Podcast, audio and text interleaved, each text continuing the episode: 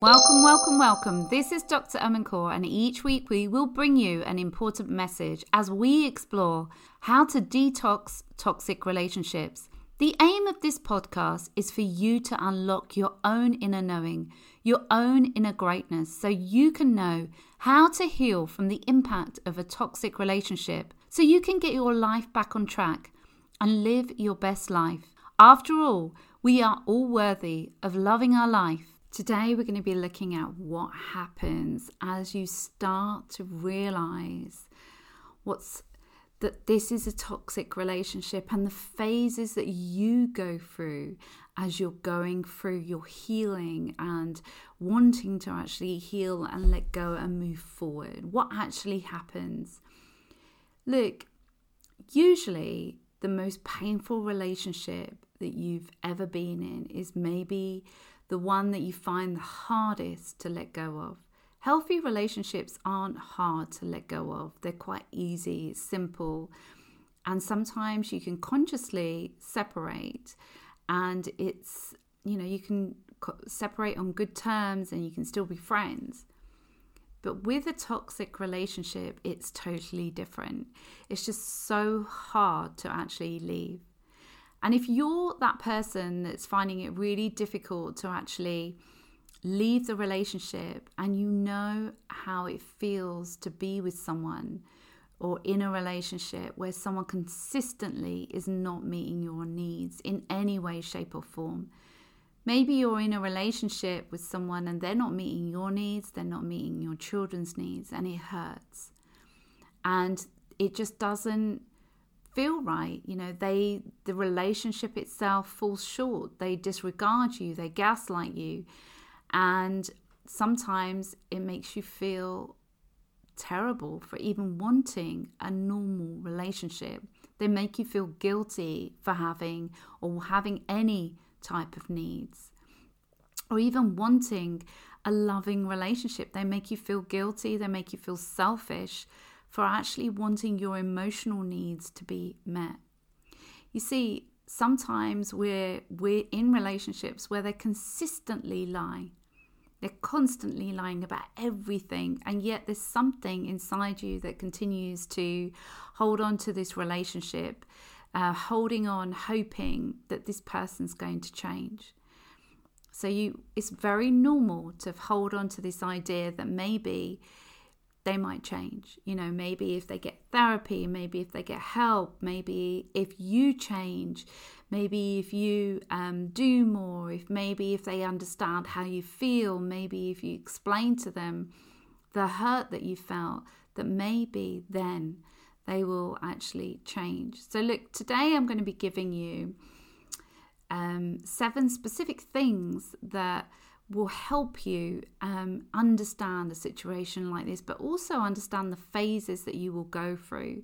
And I really want you to listen to the whole um, podcast, all of it, so that you can really get an idea of the process that you're going to go through. And it's very normal, it's the different phases that you'll go through, that you'll work through.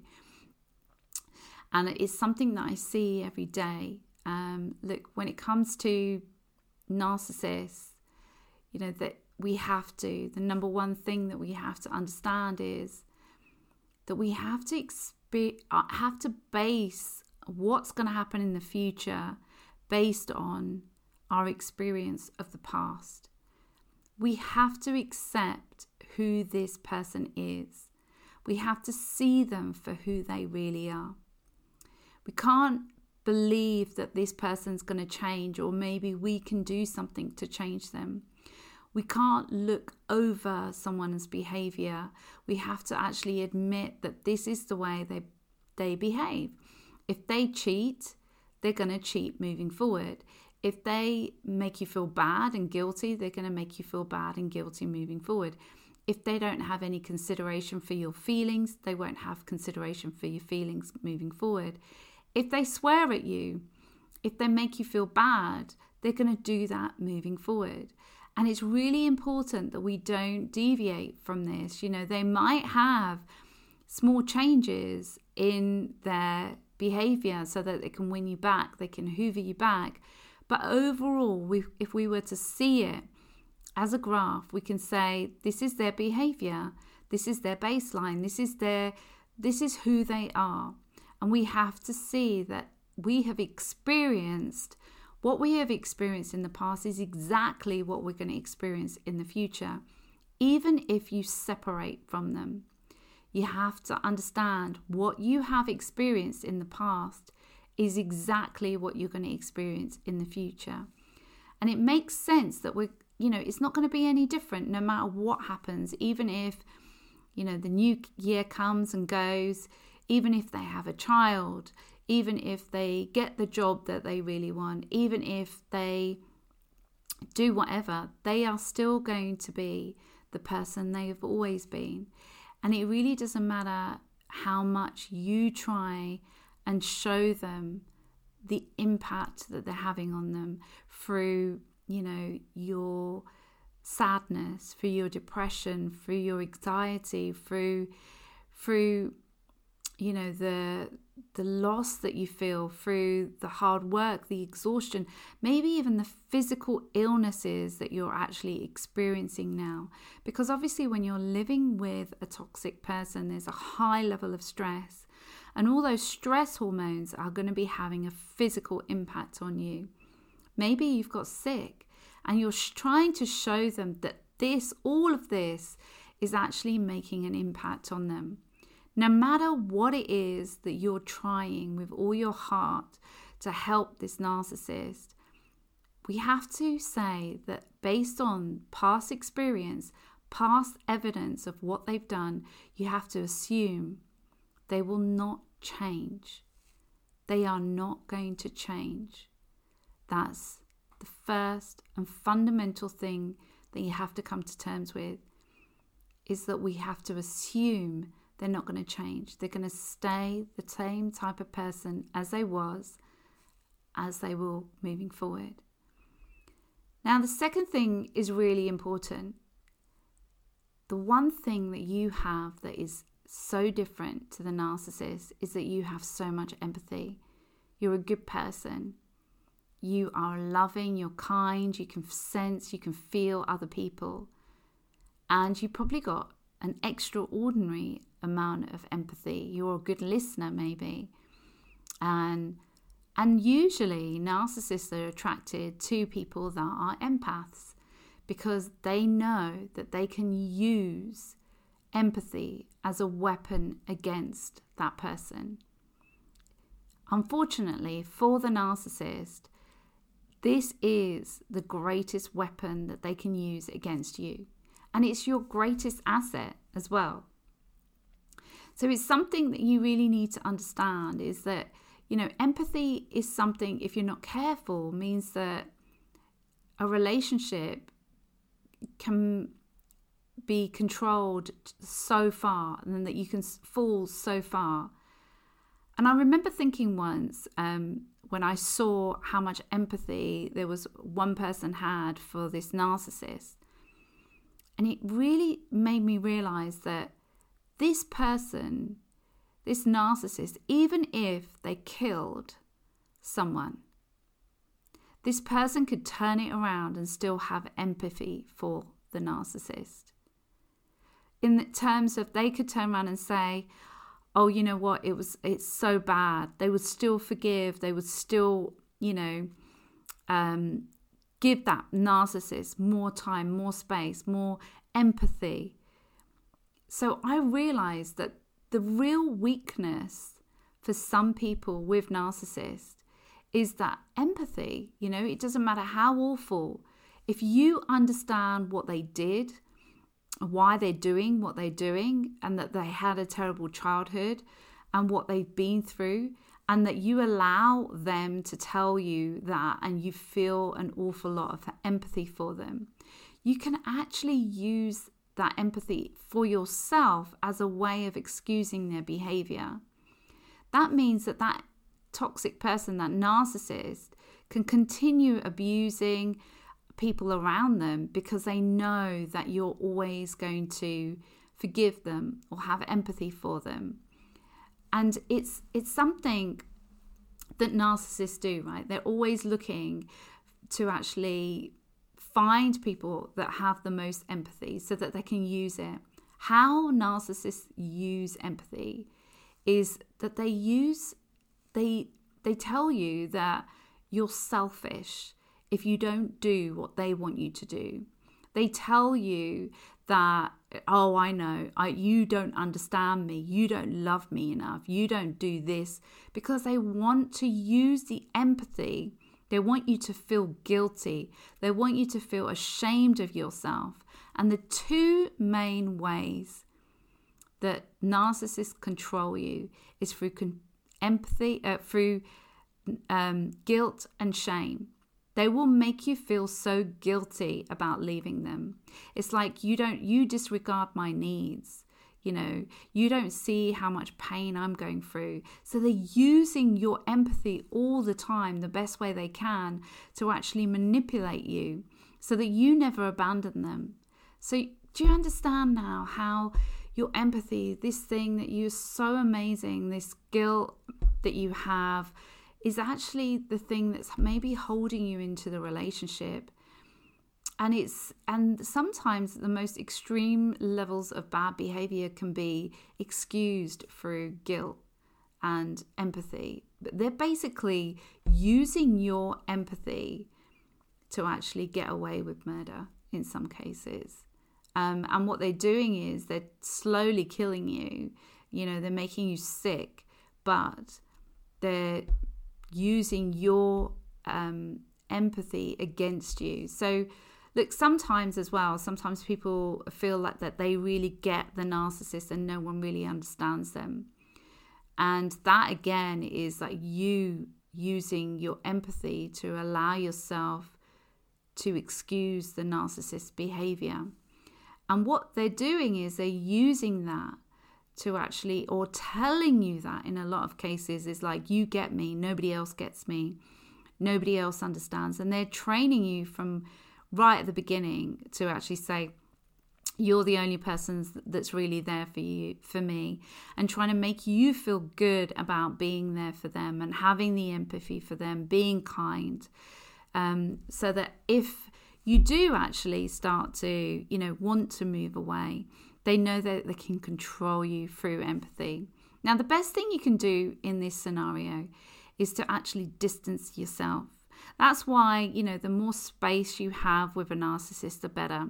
Now, if you're in an intimate relationship with a narcissist, it's difficult to be in an intimate relationship because, to be honest, they're not meeting your needs, you know. They're not there to actually be there for you. And if they're not there for you emotionally, physically, um, you know, as a partner, then really there's no point in having a relationship with a narcissist. But however, if they're a sister, a brother, a best friend, you can almost have a distant relationship with that person where you've got them more at arm's length kind of relationship where you you make sure that you've got compassion for them, you understand them, but you're not using your you're not allowing them to use your empathy to use it against you. You know it's like um, the art of um, you know sort of certain um, you know martial arts is that what they do is they use your own you know skills or your force and, and in this case your empathy and they use it against you to sort of break you down so that's the most important thing that you can see is every time you feel empathy for them you need to step back and actually start looking at creating empathy for yourself and actually understanding the impact that they're having on you so that you can refocus your attention and refocus yourself on actually see what the impact it's having on you rather than just looking at the impact on on them and making excuses for their behavior. So look like i said if you can put them at a distance. Having compassion, but at a distance, is really important rather than allowing your empathy to sort of um, be used against you. So, okay, number three. Usually, um, there's lots of different ways we cover up our fear, and one way might be that we we think that we don't want to we don't want to connect with the fear of being alone. um, this huge amount of loneliness when we actually come out of a toxic relationship because we have had to deal with so much on our own. You know, nobody really fully understands what you've been through. No one. Only you fully understand. And there's been such a lot of time where you felt alone.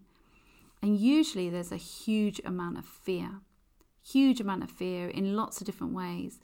And what happens is that you've been relying on this person, you've been going to this person to get um, acknowledgement. You know, you, you have had to ask this person to for even the simplest things like is this okay for me to buy this for instance i don't know a, a, certain outfit maybe you know you've always gone to them you've referred back to them. You've not really followed your own intuition your own guidance system. And there's a reason why the toxic person has needed you to not follow your own guidance system. Is because if you do you'll be able to see through what they're doing. So it's very normal and natural to feel a lot of fear around leaving the actual relationship. And what I want you to do is know that, look, even though you've been in this relationship for so long, you don't want the fear of being alone be a reason why you want to stay in the relationship. And sometimes we can use, you know, the fact that, oh, um, you know, I feel guilty about leaving that person. I feel guilty about them being on their own as a way of covering up the fact that we feel fearful inside about being on our own. It's about really getting in touch with our own fear inside. So let's move out to number four.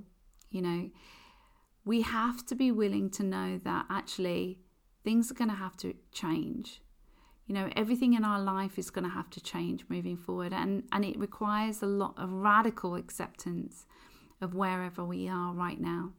It's actually understanding that you know what? Even though i've been in this relationship i've been alone. You are alone. And that yes it's going to take some time to meet someone again and maybe you might not have the relationship that you really want but you have to accept that you have not had the relationship that you've been telling yourself that you've had for years. And it might be that you've been in this relationship for 10 years, 20 years, 30 years, but and you've been pretending that you you know, you've got a good relationship to the outside world and you've been pretending to yourself that you have a future. But maybe now you might be at 50, you have to accept that I'm going to have to start again. Maybe you're at 40 you know, maybe you're 30 years old and you've invested 10 years, and maybe you even met this person when you were 15 years old. It might be you have to accept that you've invested all of this time and that you have to let go of the identity that you've created amongst your friends and your family around this. Usually, when we've been in a toxic relationship, we've had to create this identity to the outside world that everything's okay when it's really not and you have to give up on that whole identity and reset your you know your identity with people that know you. And so that they really know where you are rather than you having to you know carry on pretending that something is working when it's not. I know that you've you've invested so much in the relationship. I know how much you've put into this relationship like nobody else has put in. The amount of energy the amount of emotion, the amount of thinking that's gone into surviving this relationship, only you know. And it's been tons. And you've probably been left feeling totally exhausted. But the truth is, you know, you've done so much to keep this relationship alive, but it's going to carry on happening into your future. It's not going to stop. And isn't it worth you actually investing in yourself so that you can get to a point where you can accept that it's not going to work. You're not getting what you want here. You're never going to be happy in this relationship. This is acceptance. And I believe that the most important gift that anyone can have is accepting that where you are, based on everything you've been through, it's going to be the same moving forward. And in order for you to feel like you're progressing in life, you have to pretty much be real, be authentically you, and, you know, look at yourself not by the way that you're trying to portray yourself out into the world, but really being who you truly are, where you are. If you've had to start over, you know what? Get to that point and say, Yeah, I am starting over. And then as you move forward, it feels like you're making progress. And when it starts to feel like you're making progress, it starts to feel good. Rather than pretending that you're actually okay when you're not, no matter how far you get, you actually feel worse. You don't feel better because it's like you're you're pretending that you're somewhere where you're not, so that no matter how much progress you're making, it feels like you've not made any progress at all. So Instead of pretending, let's get to really accepting where you are right now. So, the next number five is where we it's really normal to start to freak out about the fact that you're making this really tough choice in your life. Basically, your mind will start to play tricks on you where you'll start saying or questioning yourself. When you get to this point, you start going, Oh no, it's not that bad you know you start going back on yourself you've been uh, thinking about all the pain that is coming because you're going to have to face the fact that you know your life isn't the way you've made out to be you know the way you, you know the the way you your identity is your life isn't that way. And then you start to freak out because you don't want to let go of this identity that you've created for yourself. And that's where it becomes really difficult you know, where we're having to face and feel and accept the situation as it is is so it's normal for you to feel like oh oh maybe i don't want to lose this person after all because you know you're feeling like oh my gosh there's going to be some pain. So you're trying to pretend that it's actually never going to it's, it's not that bad. But the truth is are you going to be happy where you are and the truth is, you'll never be happy where you are. You know, your whole life, uh, you've you've never been happy with this person. And the truth is, you know how much emotional pain, how much you've had to fight back the unhappiness, the disappointment, the depression, the anxiety, everything that you fit back the crying, the overwhelm, the stress, the daily panic attacks or anxiety that you feel, the triggering, the emotional overwhelm, pretending everything's okay when it's not. You've carried that. And you feel maybe even emotionally numb. You don't even feel joy like you used to. You have to, at this point, remind yourself you will never be free, you will never be happy as long as you stay in this situation. And this is what brings us on to number seven, which is you have to realize that both paths are going to be difficult for a period of time. Well, one path is going to be difficult for a period of time, and that can lead you to the possibility of unlimited potential, of future happiness. And one possible one path is going to be difficult, and you it'll stay difficult. Okay, so basically, you can either stay in the relationship and it'll always be difficult, it'll always be is guaranteed misery, and it, or you can go through a small barrier of pain where you can get therapy and support, and that it can actually give you, it can open up the world of possibilities and it can actually bring you happiness. But the truth is, either way is going to be difficult. Which way do you want to choose? I know you're so strong. I know you're so strong that you can get through this small time of pain to actually get to the unlimited potential. But it's your choice. You'll never be out of a situation like this. And and the thing is, as we you come to realize in this podcast, initially the empathy that you have and the endless capacity to be a good person you know, and maybe you feel like you have to suffer or, you know, to be a good person. But, you know, this guilt and shame that they're putting you under, it's not fair. You know, they're pushing, putting their own demons on you.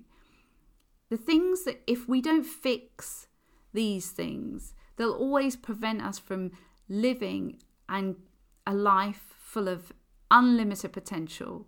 And they could keep you being a prisoner in this relationship where they just break you down physically, mentally, in every single way that you could possibly. But you can actually heal yourself.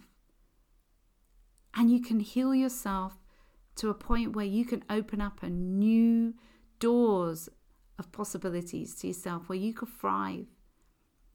And this healing can be done. And if you want to do that healing, know, I am doing a Heal to Thrive program, and it's so many women are healing and doing this kind of work together. And this kind of work is making them stronger than ever. And it could allow you to get to yourself again. And you can get the courage and the confidence to move on to a new chapter of your life without being paralyzed by fear. So, if you're looking to do that, please do look at the free resources available. I have an incredible webinar. If you go through that webinar, you can find out more about the program that I have where you can learn how to become the person that you've always meant to be. You know, there's no point in wasting your life and regretting. You know, I speak to women that, you know, are quite, you know, in their late 70s, early 80s, and that the only thing they regret is that they didn't do something about it so that they could have found more peace and more happiness in their life. You know, don't don't do that. Find a way through. And I really hope to meet you and, and speak to you and hopefully see you in the healing program because, you know, healing is the greatest thing you could do for yourself. And it's time for you to actually focus on finding yourself and understanding and being compassionate and empathizing with yourself so that you really truly get to yourself again. And remember, love is the greatest healer. And it's time now, it's your time to actually really truly understand what self love is and keep moving forward. And knowing that what deciding to heal is the greatest thing you can do. It opens up possibilities. It gives you the courage to move forward. Sending you so much love, as always. Till next time.